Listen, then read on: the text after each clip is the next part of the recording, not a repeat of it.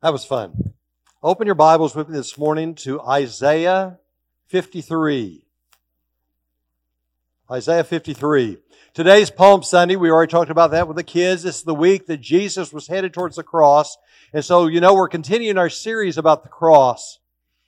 Have you ever thought about the way we use the cross so often in our everyday speaking?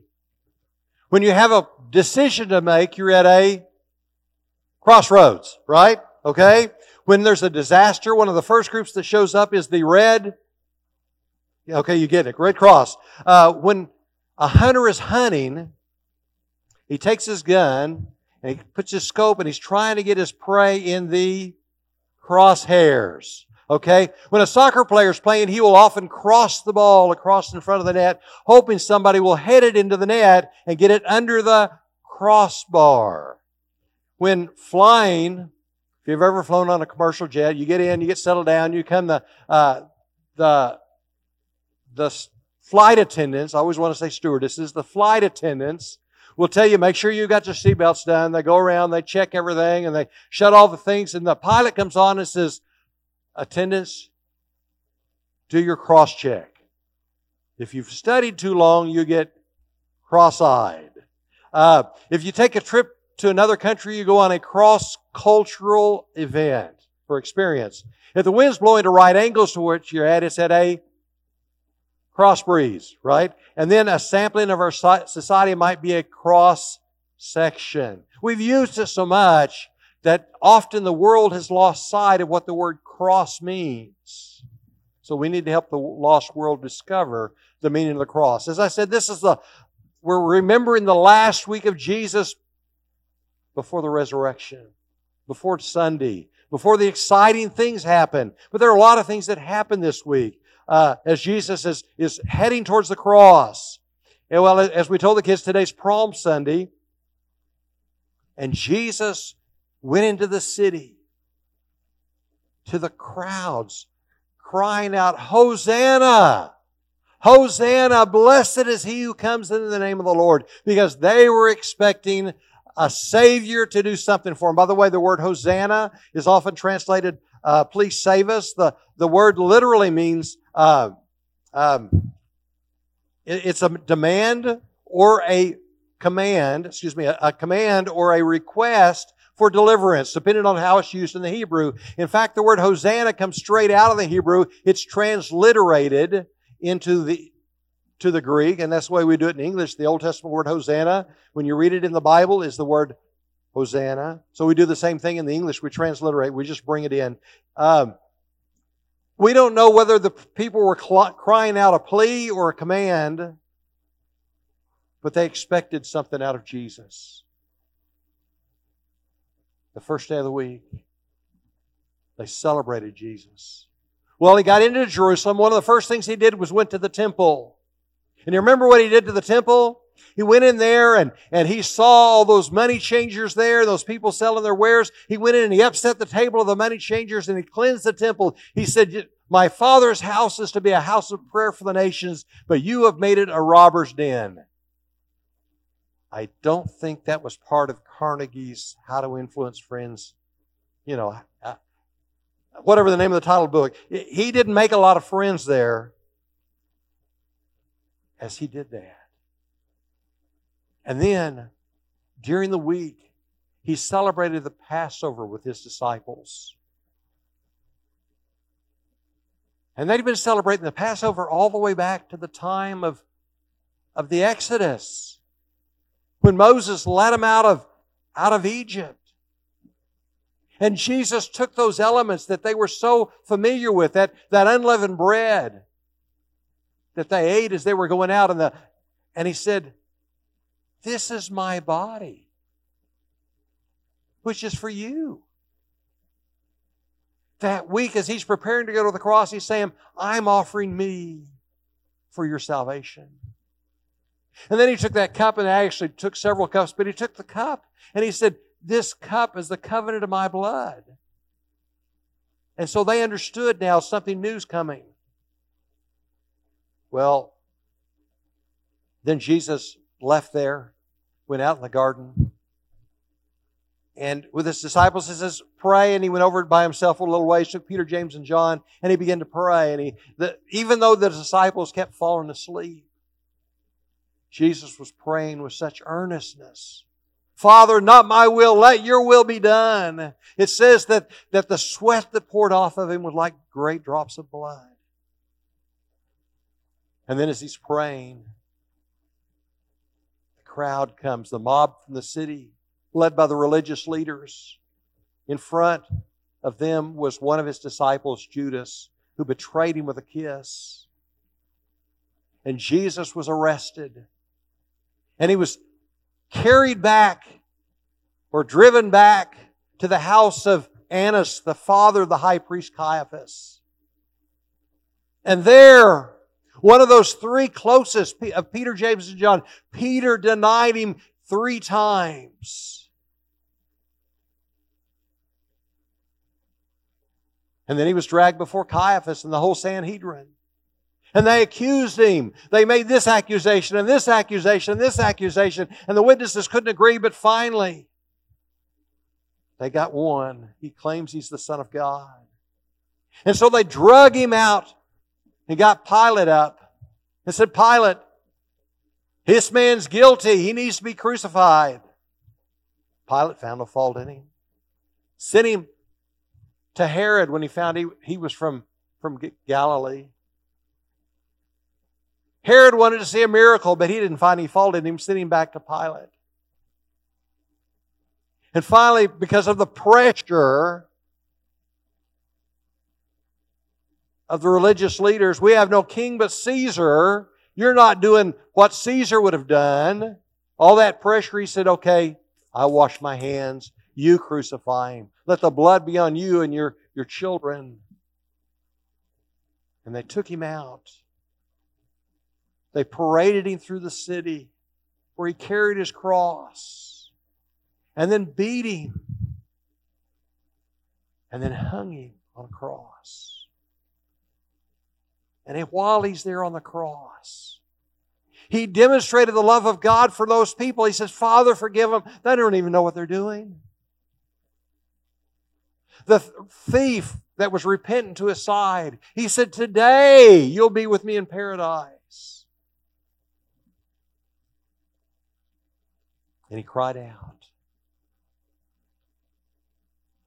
It's finished. It's finished. Father, everything you've sent me to do, it's done. And he bowed his head and died. Our redemption was paid for on the cross. It's finished. And then his body was taken and laid in an empty tomb. Excuse me, in a tomb. He went, and, and there he was left. But you have to come back Sunday to get the next rest part of the story. Because there Jesus was in the tomb. I love cross songs. We sang a couple of them this morning. Next Sunday morning, I hope we sing the song, Low in the Grave You Wait, Jesus, my Savior, Low in the Grave, Jesus, my Lord. Up from the grave you rose. I love that. I love all the songs. One of my favorites is a song by Keith and, and, and Kristyn Getty called The Power of the Cross. And I'm not going to read all of it for you, but I want to read just the chorus. This, the power of the cross. Christ became sin for us, took the blame, bore the shame, we stand forgiven at the cross. The apostle Paul, looking at the cross, said in, in Galatians 6:14, "But as for me, I will never boast about anything except the cross of our Lord Jesus Christ." To the church at Philippi, he wrote, "You know, I could I could brag about all these things, but he said, I consider them as nothing compared to the privilege of knowing Jesus Christ as Lord and Savior. What does the cross mean to you? Well, I want us to see three things this morning about the cross of Jesus. First, I want us to see the beauty of the cross. What's beautiful about the cross? Now, I know you go in a lot of places, they have beautiful crosses. I love our cross up here because it reminds us of what Jesus did.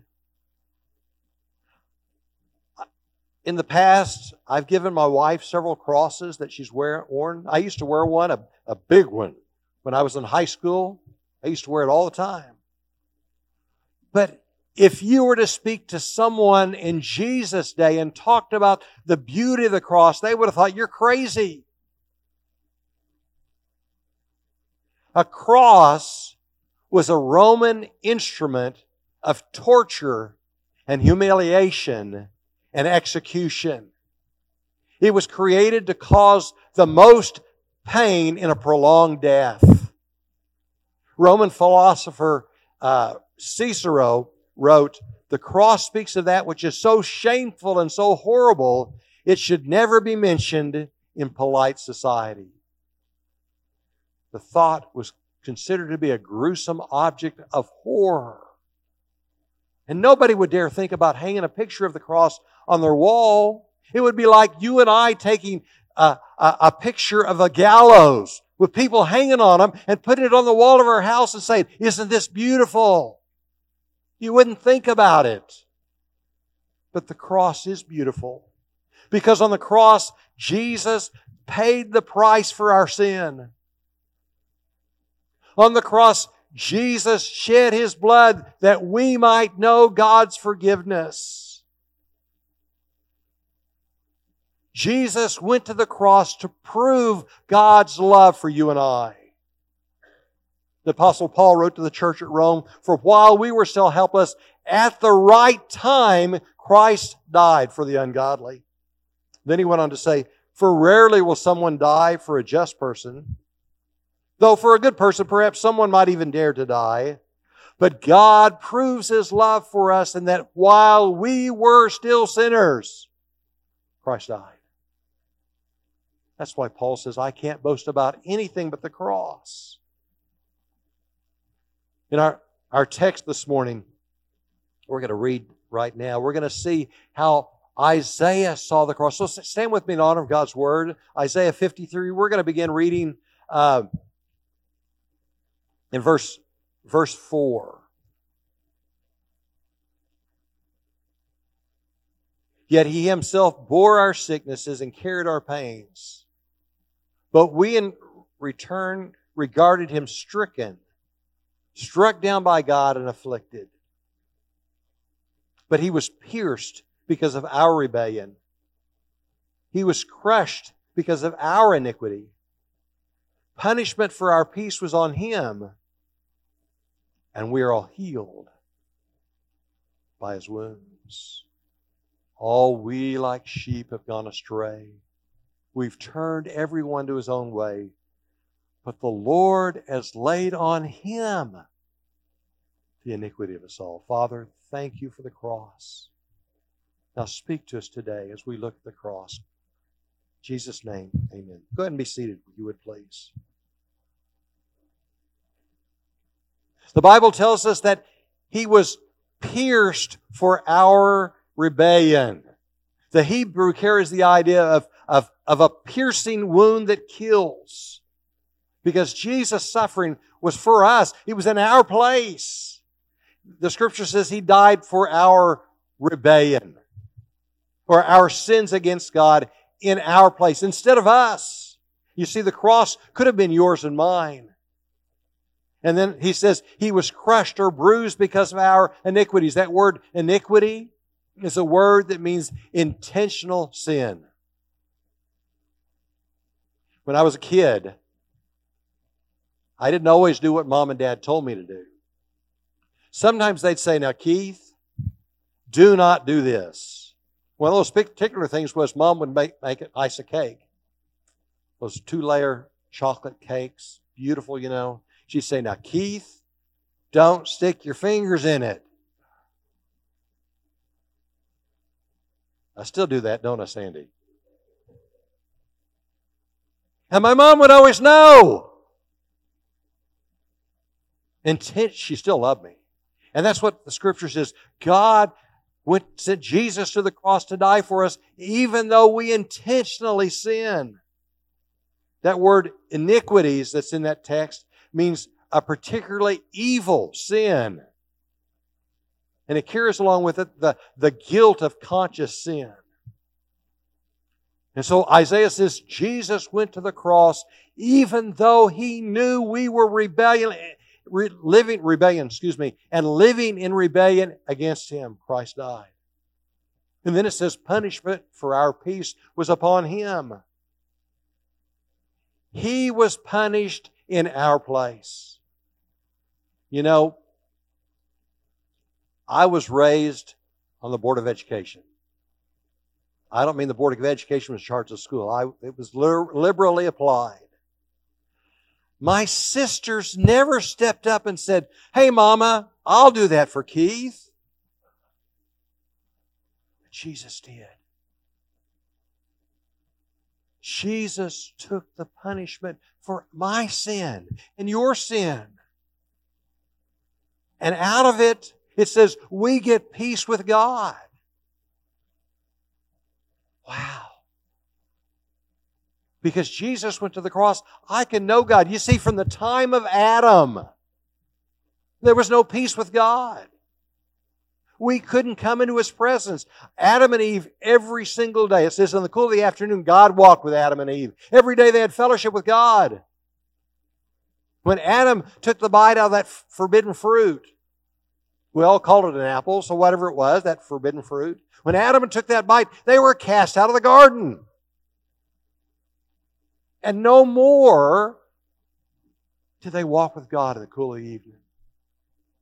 Now, we can go directly into His presence because we have peace because of what Jesus did. This morning, when I woke up, the second thought I had, the first one was, it's too early. But the second thought was, God, get me ready for today. And I could go into his presence because of Jesus. I didn't have to hope he heard me because of what Christ did. He says, We are healed by his wounds or his stripes, depending upon your translation. Because our sickness is spiritual, so is our healing. Jesus paid the price for our sin, and we're forgiven. That's why the cross is beautiful. Because we have a relationship with God because of the cross. But secondly, the Bible says the cross is scandalous. That word scandal means a publicized incident that brings about disgrace or offends the moral sensibilities of society. That's the online dictionary. Merriam Webster says a scandal is, is discredit brought about by religion by the unseemly conduct in a religious person. Well, the Bible calls the cross a scandal. Galatians 5, Paul says it's, it's a stumbling block. We'll read the verse in a, in a little bit. The word, the Greek word stumbling block is the word skandalon. Instead of with a C, it's with a K, skandalon. And it means, it's the word we get our word scandal from. The Bible says because of the scandal of the cross, the Jews rejected Jesus. That word skandalon pictures a trap. Now, my, in, in my mind, I remember all those cartoons as a kid seeing the coyote put a box and he propped that box up on a stick with a string attached to that stick and hopefully the coyote would go in underneath it and, and eat that seed and he'd pull the stick out. Well that stick that holds the, the, the box up is the skandalon. And in a trap that stick that holds this, or it could also mean a stumbling stone. Either one of those. And, and so Paul says, for many, the gospel, the cross is a scandal. For the Jews, it was a scandal. Why? Because the Bible says, and I'll find the verse in here just a minute. Uh, the Bible says that whoever hangs on a tree is cursed. And so they didn't want that kind of Messiah. They didn't think their Messiah would be cursed. They thought he would come from God. As I told the children, they thought he would come as a, a, a great military hero. They couldn't accept someone that came to rule in their hearts, it would die on a cross. It was a scandal to them.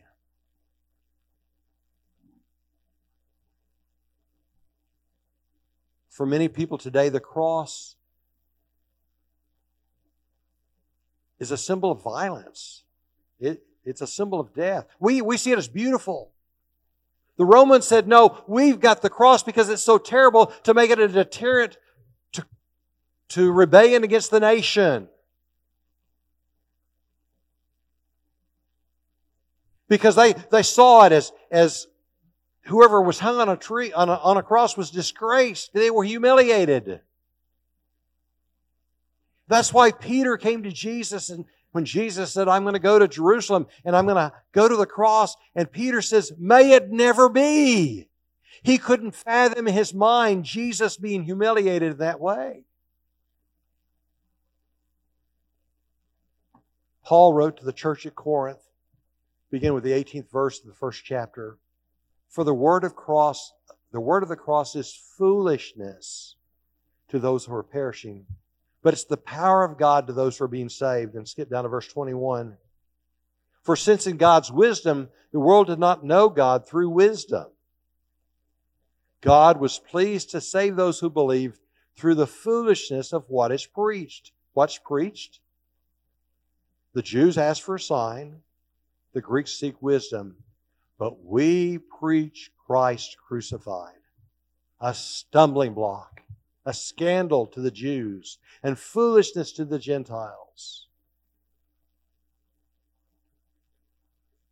For 2,000 years, the cross has tripped up people. And yet Jesus said it's by the cause of the cross people are saved. Was Jesus cursed hanging on a tree? He took our curse, your curse and my curse. The curse that we all got when Adam was separated from God. He took it. When he said, as I already said, when he said, My God, my God, why have you forsaken me? It's because he had become the curse. And God can't look on sin. He was, for the only time in eternity, Jesus was separated from the Father when he took upon himself your sin and my sin.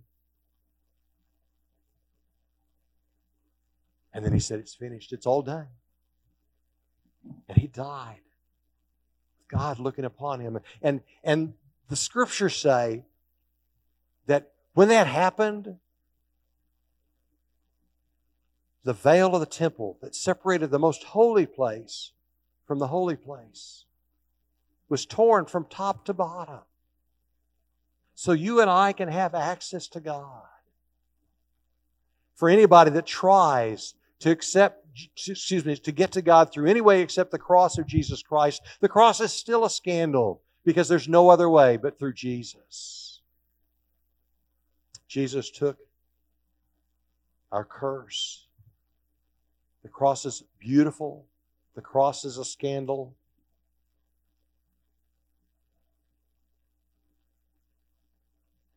And lastly, the cross is death, yours and mine. Going back to Isaiah 53, beginning with the eighth verse. He was taken away because of oppression and judgment. For he was considered his fate. For he was cut off from the land of the living. He was struck down because of my people's rebellion.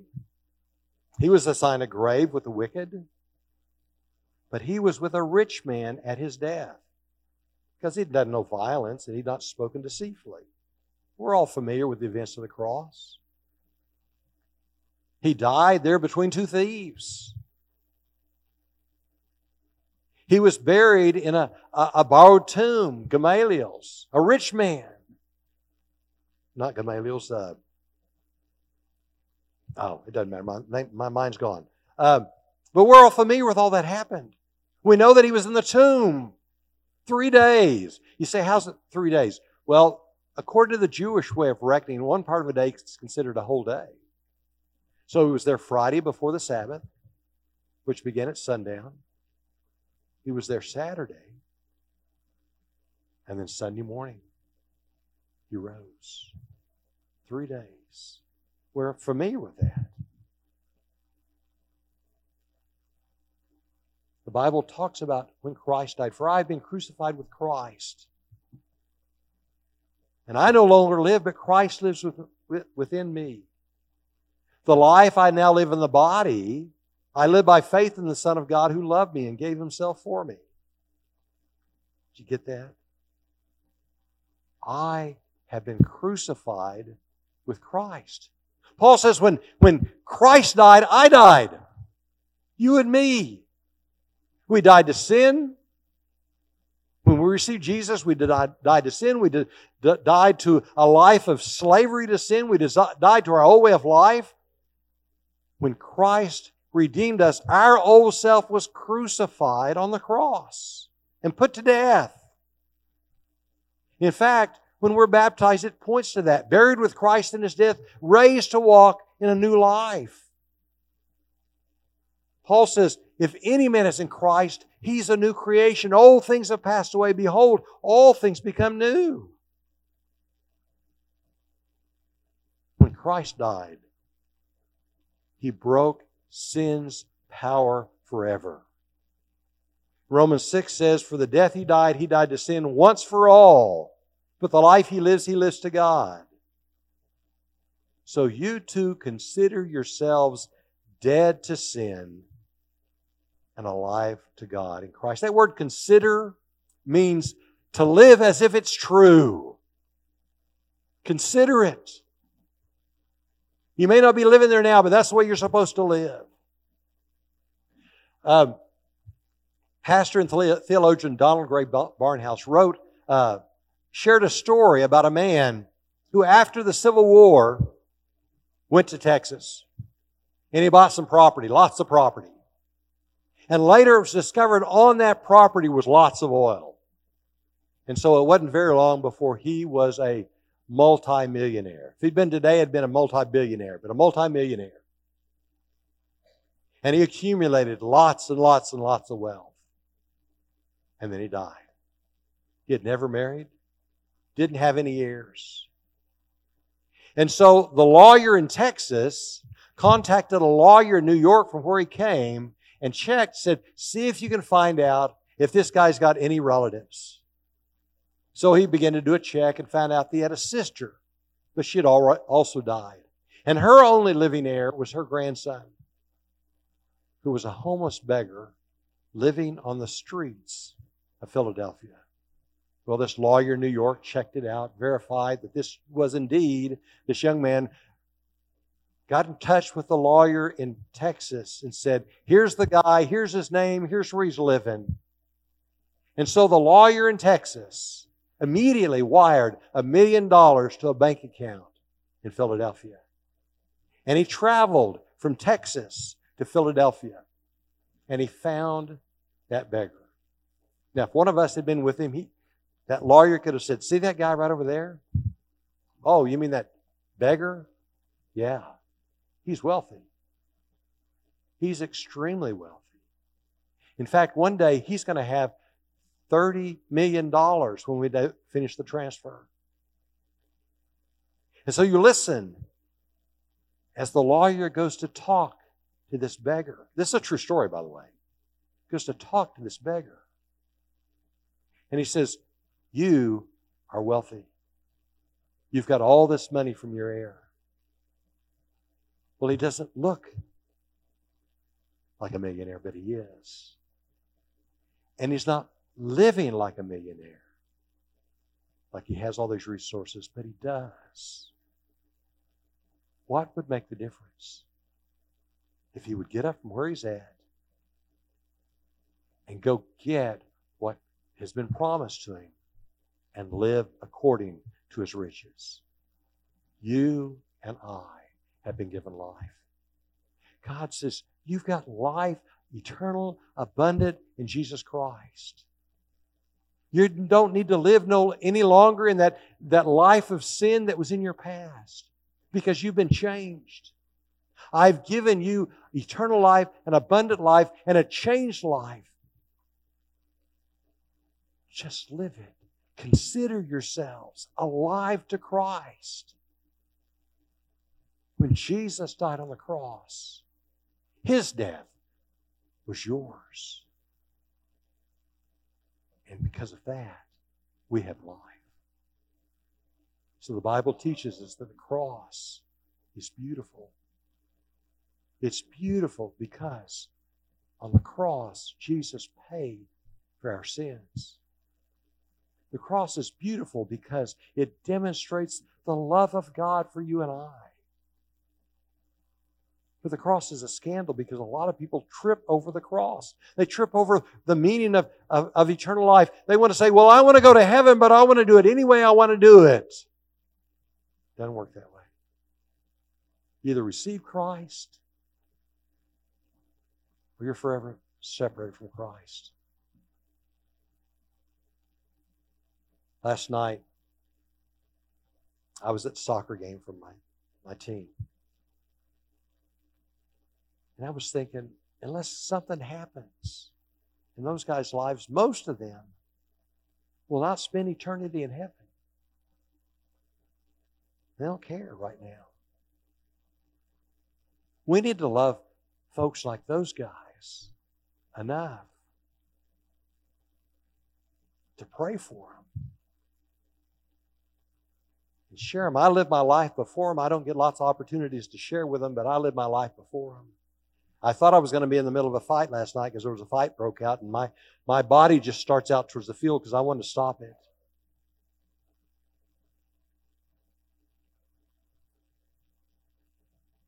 The cross is a scandal to too many people. But the cross is also our death. We don't have to live that old life. Praise the Lord, we have a new life in Christ. Evie Tornquist, that little singer from, I think, Norwegia, Norway, she was Norwegian, I believe, used to sing a song, Heaven never was promised. It's been worth having the Lord in my life. Amen. Let's pray. Father, thank you that Jesus went to the cross. Thank you, Lord, that as he prayed in the Garden of Eden, excuse me, the Garden of Gethsemane, he said, Lord, not my will, your will be done. And he went and he gave his life to demonstrate your love and to pay for our sin. And even though he didn't come to be the kind of Savior that, that Israel expected, because he didn't come to be a, a physical king, but a king to reign in spiritual in our lives, to be a spiritual king. I thank you, Lord, that that I've been given the opportunity to know you and to have Him reign in me. I thank you, Father, that I don't have to live that old life anymore because when Christ died, I died. And I pray for all of us here, Father. I pray, Father, that we're rejoicing today in the beauty of the cross because of what it's done in their lives. I'm praying, Father, for them that, and, and rejoicing with them that the cross was not a stumbling block to them. But pray, Father, that you'd open their eyes to those that it still is and that they'd open their heart to pray and to share. And Father, I'm praying that, that we don't continue to live in that old life, but we allow you to lead us and guide us and live for you day by day. And Father, as you deal in our heart this morning, May we say, Yes, Lord. May we do whatever you want us to do, Father, as you, as you urge us, Lord. May we be willing to say anything you want, Father. Not my will, Lord, but yours be done. In Jesus' name we pray.